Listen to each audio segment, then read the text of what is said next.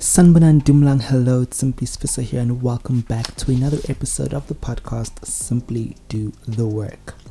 Now, if you're not yet subscribed or if you're not following the podcast, I suggest you do so so you don't miss an episode and also share the podcast with friends, family, and let us invite more people to do the work with us. And so, without further ado, let's just dive into today's episode. So, today I will be continuing the work of querying the Bible. And so, I just want to you know start with a little disclaimer, if you will, and say that my intention is not to be come off as preachy or to convert anyone to Christianity, but rather I believe that this is really good work. And I think we can all benefit from this message regardless of our belief system. And I think that queer Christians and allies need to hear this message, especially because when it comes to Christianity and the LGBTQ plus community, there's so much more than just, you know, defending our right to exist and proving that we aren't living in sin. And yeah, maybe I'll have a future episode discussing the concept of sin or rather my understanding of it. But yeah, let's get into it for real now. So, just a reminder what queering the Bible is. So, it's firstly, it's not forcing 21st century ideas and context on ancient scripture. It's not meant to revise what the author was originally saying. Context is very much important and respected, but rather it's looking at the scripture and see how does it apply to the lives of queer people today or what can queer people extract from it like how do our experiences breathe new life into the scripture if that makes sense so in previous episodes i talked about reconciling my faith and sexuality i think that was like two episodes ago and the episode just before this one i touched on the need to protest from LGBTQ plus people and the allies and how you know we just we need to do better. You know that was the episode titled "The Problem with Pride." And so today I'll be speaking about how my faith influences my activism. And so I recommend you check those two previous episodes I just mentioned if you haven't already. But yeah, for today's episode, I'm going to be reading.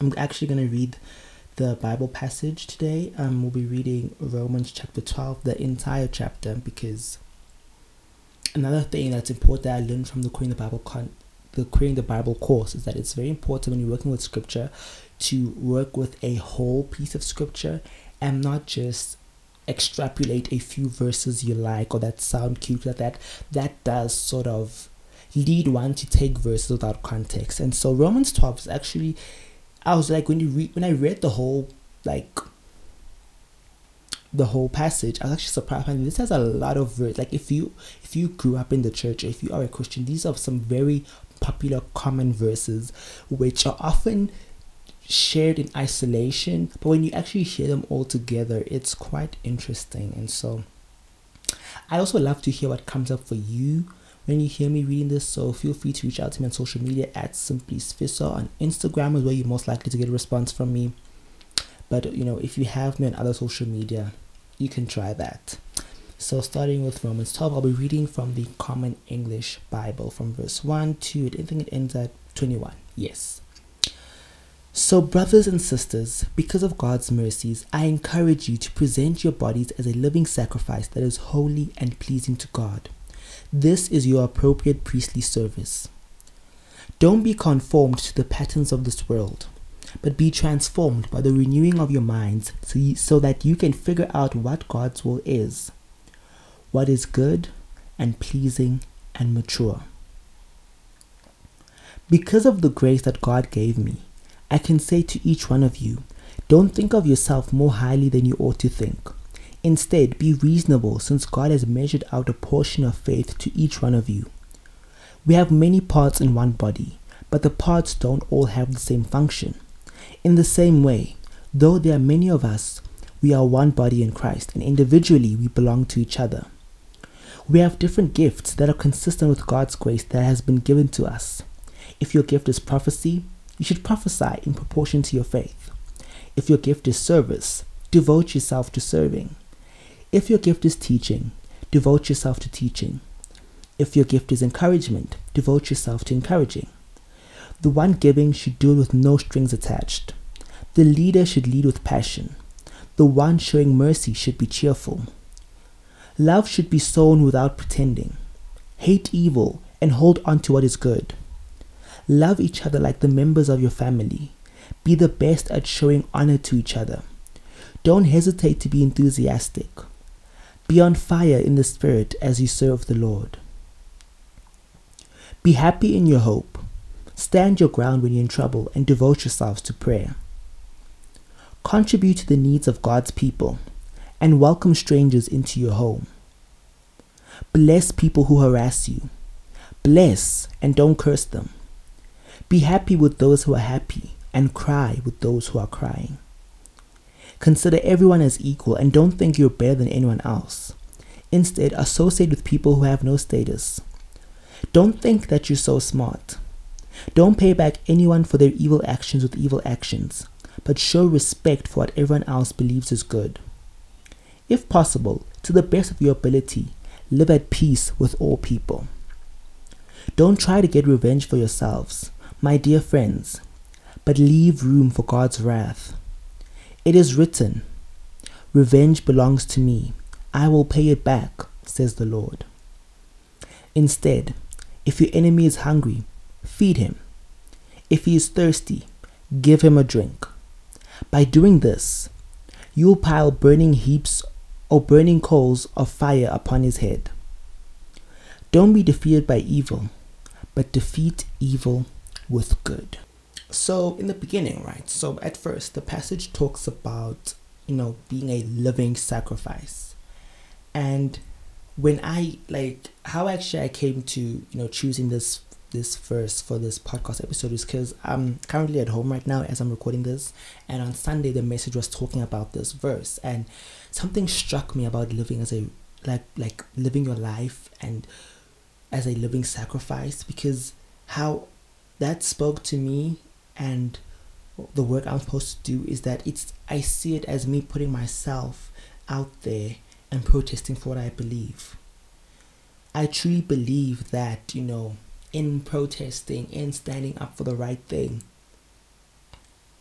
and literally like putting myself on the line, this is a beautiful form of worship. I feel so inspired and so drawn to the divine when I'm making these podcasts and my videos and when I'm discussing with fellow students the changes we want to bring to campus. I truly believe this is God's will for my life. You know, it's kind of like in the previous episode, right? I was talking about how um, visibility without protection is dangerous, right? And how you know so many people will sometimes want to you know would want to put you know us um queer people in front and be like look look look at these queer people. We love them we accept them but not actually protect us.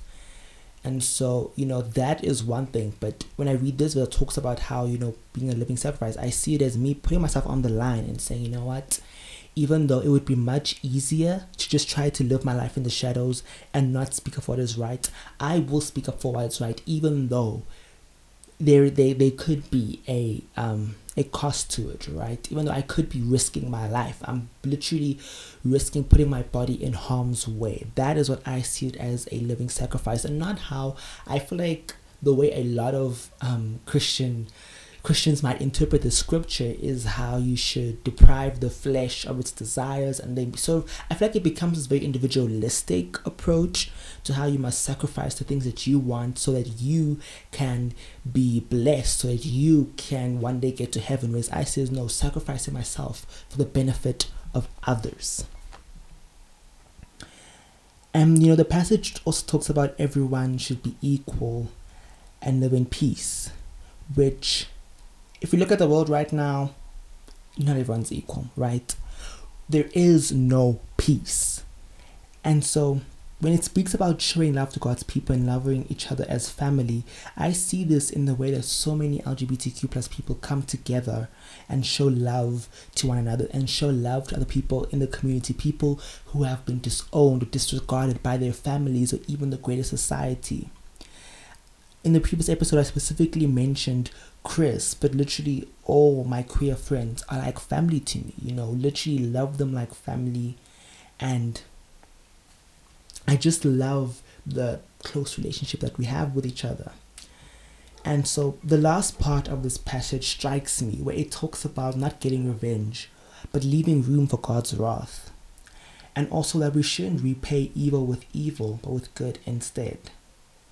Now, first, I just want to say I don't think these verses are telling us to just be docile and let people just, you know, abuse us, mistreat us, oppress us, do whatever, because you know what? Revenge is for the Lord, right? It's not saying just do nothing, be a doormat because God's going to deal with them. No, no, no. That's not how I understand it.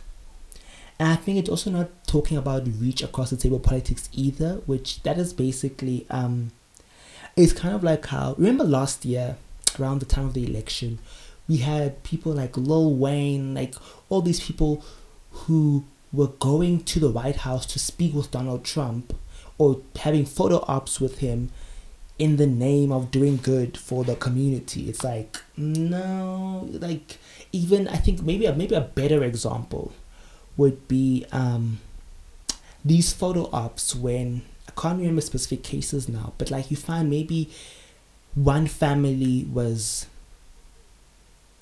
was like one family like let's say someone right did something really bad to like someone murdered someone from another family and then what happens is now they have this this hug for the cameras to the press and the family's like even though you destroyed our lives we forgive you. Like i think you know on a personal level yes there is a place for that but i think when it comes to more like systemic issues like racism and homophobia like we shouldn't like we shouldn't be holding hands singing kumbaya with these people you know like we can't just hug it out basically i think that's what i'm trying to say but you know, I it, it I think essentially what it's saying is that negative actions will have negative consequences.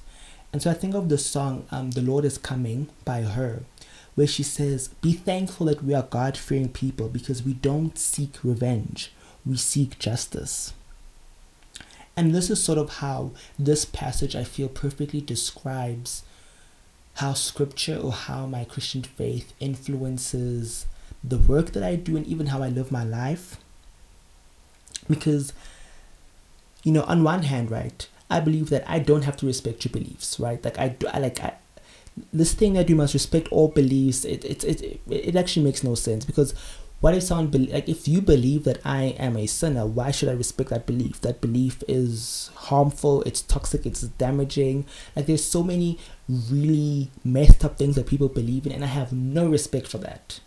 But I do respect people's humanity. Like I do like the fact that you are human, right? The fact that I believe that, you know, you are, as the Bible would say, fearfully and wonderfully made by God. I respect you for that.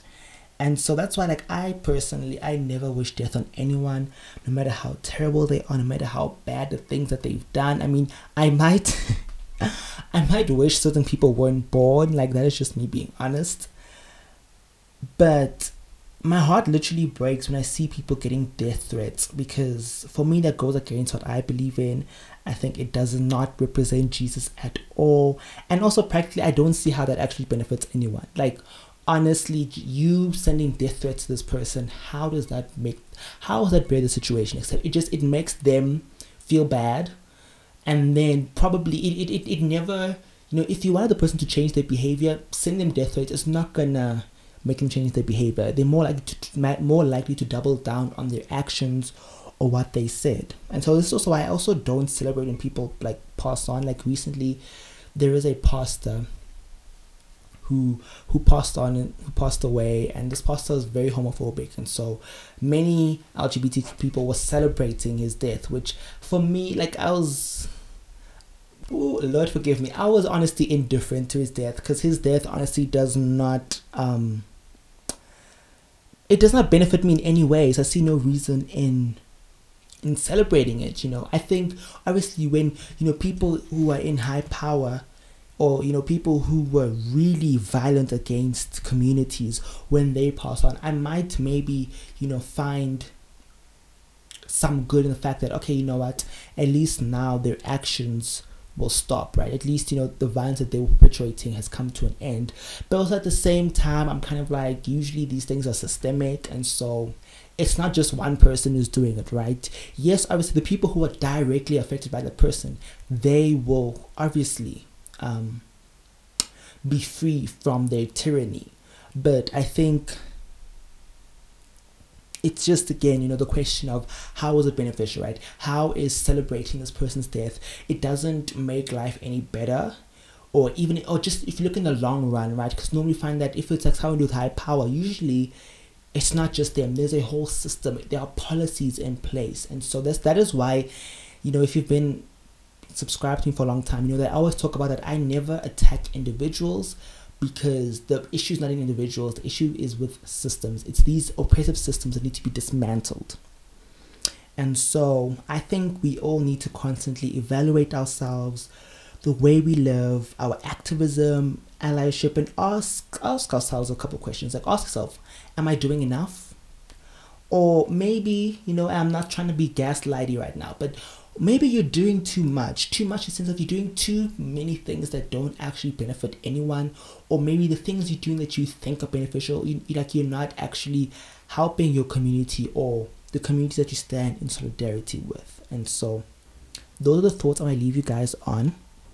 Hope you enjoyed this podcast episode today. If you did please do share it. Um, feel free to reach out to me on social media. And yeah, thank you so much for listening. Until you see me in a YouTube video or you perhaps hear from me in the next podcast episode, I love you so much. Bye, guys.